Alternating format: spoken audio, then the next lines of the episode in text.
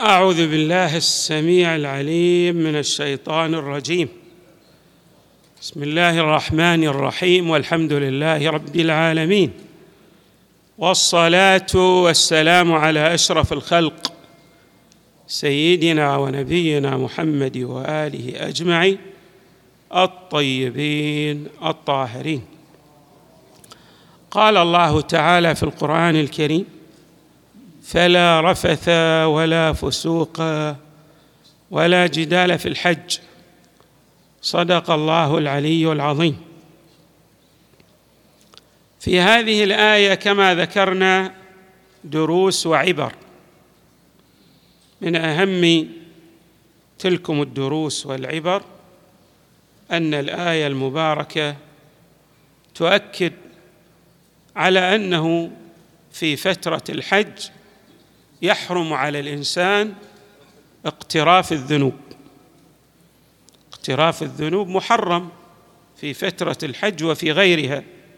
لماذا يأتي التأكيد على حرمة اقتراف الذنب في فترة الحج بخصوصها؟ ما ذلك إلا إلفات نظر للإنسان إلى أنه يستطيع أن يدع الذنوب بنحو مطلق في الحج وفي غيره. أي إذا استطاع أن يدع الذنوب في هذه المدة القصيرة فهو أيضا يستطيع أن يدع وأن يترك الذنوب في كل آنات حياته.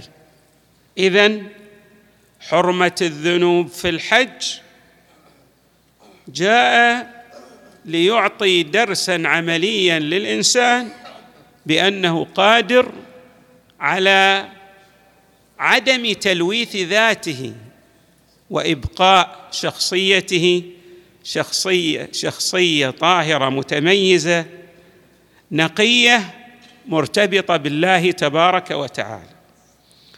لماذا تؤكد هذه الآية وغيرها من الآيات على الأهمية الفائقة لعدم اقتراف الذنب بمعنى أنه حري بالإنسان أن يبعد نفسه من الذنوب ما صغر منها وما كبر. عندما نرجع إلى آيات القرآن والروايات نجد الآثار الوضعية لاقتراف الذنوب. الله تبارك وتعالى يبين لنا في بعض اي القرآن الكريم. قال تعالى أولم يسيروا في الأرض فينظروا كيف كان عاقبة الذين كانوا من قبلهم كانوا هم أشد كانوا هم أشد منهم قوة وآثارا في الأرض. فأخذهم الله بذنوبهم وما كان لهم من الله من واق. هذه الآية تبين على أن اندثار تلك الأمم زوال تلك الحضارات زوال تلك الأمم اقترف بشكل أساس أو ارتبط بشكل أساس باقتراف الذنوب. أيضا في آيات عدة منها أيضا قوله تعالى فكلا أخذنا بذنبه فمنهم من أرسلنا عليه حاصبة ومنهم من أخذته الصيحة ومنهم من خسفنا به الأرض ومنهم من أغرقنا وما كان الله ليظلمهم ولكن كانوا أنفسهم يظلمون. وآيات متعددة جاءت على هذا الصدد وعلى هذه الشاكلة وعلى هذا النحو. أما في الروايات فهناك إيضاحات قوية وبيانات شديدة للحفاظ على طهارة الإنسان لذاته وعدم تلويث هذه الذات بأي ذنب من الذنوب لأن ذلك سيؤثر على مدايات متعددة كما يفصح لنا القرآن الكريم عن ذلك في قوله ظهر الفساد في البر والبحر بما كسبت أيدي الناس ليذيقهم بعض الذي عملوا لعلهم يرجعون أيضا أي لعلهم يتذكرون فيرجعون إلى الله لئلا يقترفوا هذه الذنوب التي تؤدي إلى زوال الأمم كما قلنا أو زوال المنعة والقوة من تلكم الأمم بسبب الذنوب التي تقترفها تلك الأمم والأفراد أيضا. وقد جاء في دعاء أمير المؤمنين عليه السلام في دعاء كميل اللهم اغفر لي الذنوب التي تهتك العصم. اللهم اغفر لي الذنوب التي تنزل النقم. اللهم اغفر لي الذنوب التي تغير النعم. اللهم اغفر لي الذنوب التي تحبس الدعاء. اللهم اغفر لي الذنوب التي تنزل البلاء. اذا الإمام عليه السلام يبين لنا آثارا متعددة لهذه الذنوب. فهي تارة ماذا؟ تنزل النقمه على الإنسان. وتارة أخرى ماذا؟ تغير النعمة. وثالثه ماذا؟ لا يستجاب للإنسان بدعائه بسبب الذنوب التي يقترفها. والعياذ بالله. حري بالإنسان أن يقف متاملا لهذه الآثار الواردة للذنوب في الروايات وفي الآيات القرآنية. اذا إمامنا زين العابدين عليه السلام في رواية جميلة يقول عن الذنب. نعم. بأنه من الفجائع العظيمة. الذنب الذي يقترفه الإنسان هذه من أهم الفجائع التي يصاب بها الإنسان من حيث لا يشعر. يقول إمامنا في دعائه ولا تفجعني فيه. وفي غيره من الليالي والأيام بارتكاب المحارم واكتساب المآثم. فجيع يعبر الإمام عليه السلام عن الذنب. من أهم الآثار الوضعية المترتبة على اقتراف الذنوب السقوط من عين الله تبارك وتعالى. الإنسان لا تكون له قيمة عند الله تبارك وتعالى. وهذا يعني أثر وضعي وبيل وعظيم ومؤثر على الإنسان بحيث إذا اقترف هذا الذنب لا تكون له قيمة عند الله تبارك وتعالى. ما المراد من السقوط من عين الله تبارك وتعالى للمقترف للذنب؟ المراد أنه لا يكون تحت رحمة الله تبارك وتعالى ورعايته. الله تبارك وتعالى له لطف عام يشمل كل الكائنات ولكن للمؤمن رعاية خاصة. هذه الرعاية يفقدها المؤمن باقترافه لبعض المآثم والذنوب التي يقترفها. يقول إمامنا أمير المؤمنين عليه السلام في هذا الشأن أزرى بنفسه من ملكته الشهوة واستعبدته المطامع. الانسان الذي يريد أن لا يرى لنفسه قيمة عند الله تبارك وتعالى أو في العالم المعنوي عند ملائكة الله تبارك وتعالى وعند أنبيائه ورسله. والصالحين من عباده تراه لا يبالي. أوقع على الذنب أم اقترفه بأي نحو من الأنحاء؟ اذا علينا أن نتوجه إلى هذه الآثار التي تشير إليها الروايات كهذه الرواية عن إمامنا أمير المؤمنين أزرى بنفسه أزرى بنفسه من ملكته الشهوة واستعبدته المطامع أما كيف يسقط عند الله تبارك وتعالى وعند أنبيائه ورسله والصالحين من عباده فذلك ما أوضحه الذكر الحكيم في قوله تعالى وقل اعملوا فسيرى الله عملكم ورسوله والمؤمنون بمعنى أن الله تبارك وتعالى يرى يطلع رقيب على ما يصدر عنا ومنا من الذنوب. وتلك المقترفات التي نقترفها تحدد وتعين الدرجة للإنسان. كم هي هذه الدرجة؟ كما أن لنا درجات في الدنيا عند الناس هناك درجات لنا عند الله تبارك وتعالى وعند الأنبياء والرسل. فيرون الإنسان بمقدار طهارة ذاته بمقدار قربه من عند الله تبارك وتعالى وبمقدار ما يقوم به من عمل صالح في هذه الدنيا. نعم. الروايات في هذا الشأن كثيرة. رواية عن إمامنا الصادق يقول فيها نعم. يقول الإمام عليه السلام في هذه الرواية ما لكم تسوءون رسول الله صلى الله عليه وآله؟ فقال له رجل كيف نسوءه يا أبا عبد الله؟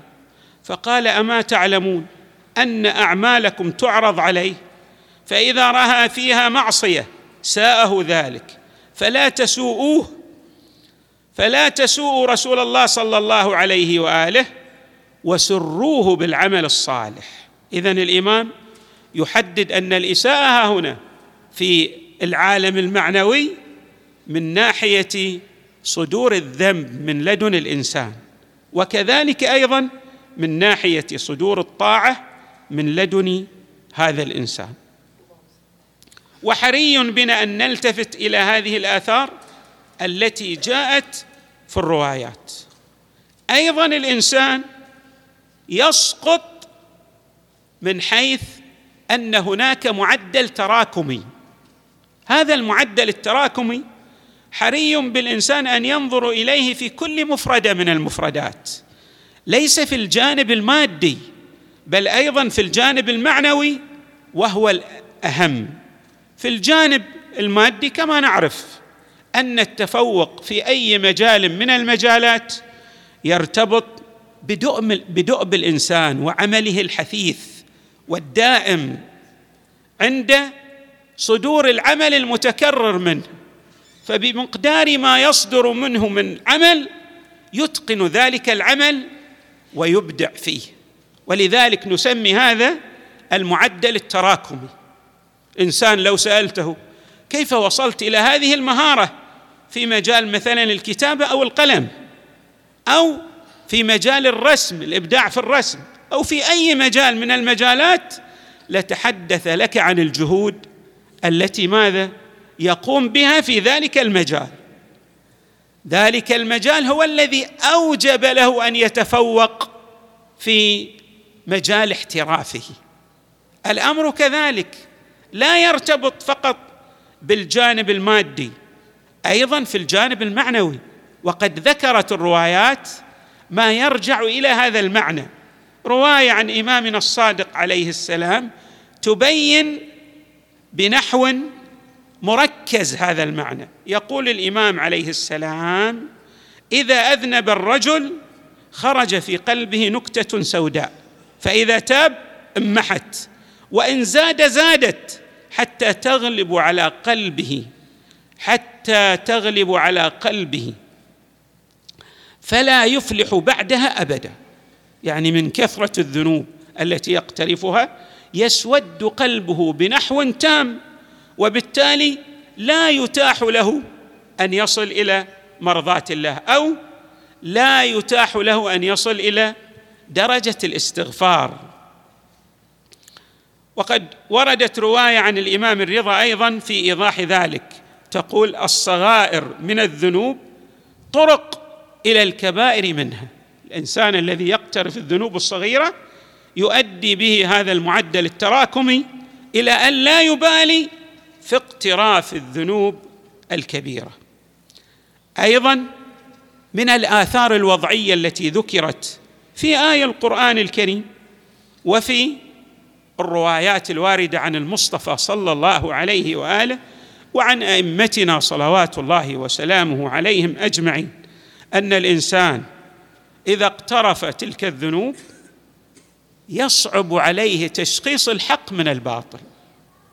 لا يبان له لا يميز بين الحق والباطل أو يجعل ذلك يرجع إلى الناس وإلى الرجال كما هو وارد في التاريخ. الناس يقيسون الحق بعظم الشخصية من الناحية المادية التي تقف في هذا الجانب أو في ذلك الجانب.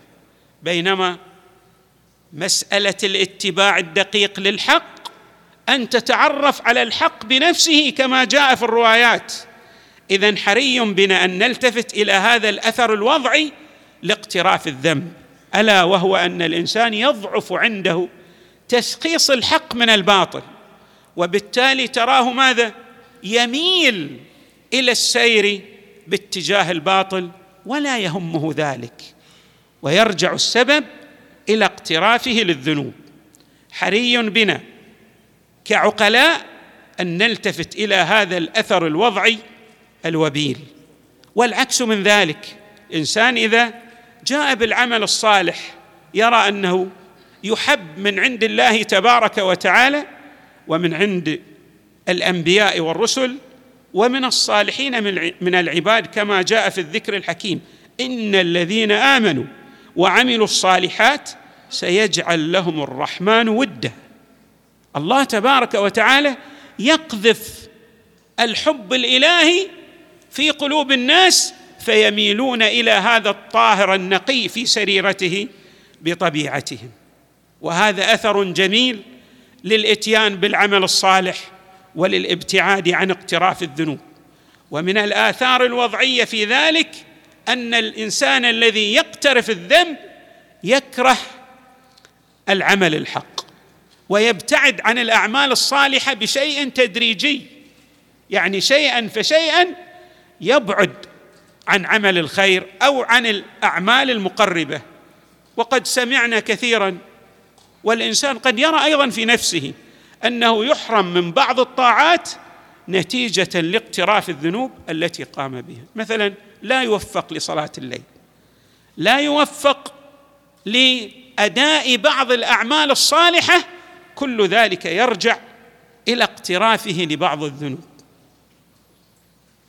الذنب له آثار عظيمة ووبيلة بل أن الإنسان ليس فقط لا يوفق للعمل الصالح بل يسول له الشيطان ويستولي عليه فيقترب من الأعمال المحرمة من كبائر الذنوب والعياذ بالله. وقد أشار القرآن الكريم بل أفصح عن هذا المعنى في قوله تعالى كل يعمل على شاكلته كما يشير إلى ذلك بعض العرفاء من المفسرين. إذا التفت الإنسان إلى هذه الآثار أدرك المعنى العميق لقوله تعالى فلا رفث ولا فسوق بمعنى أنه إذا حج عليه أن يبتعد عن الذنوب في هذه البرهة الزمنية المحدودة التي تؤهله إلى الابتعاد الدائم عن الذنوب ما صغر منها وما كبر. نسأل الله تبارك وتعالى أن يجعلنا من الصالحين من عباده السائرين على هدي محمد وآله وصلى الله وسلم وزاد وبارك على سيدنا ونبينا محمد وآله أجمعين. الطيبين الطاهرين. اللهم صل وسلم على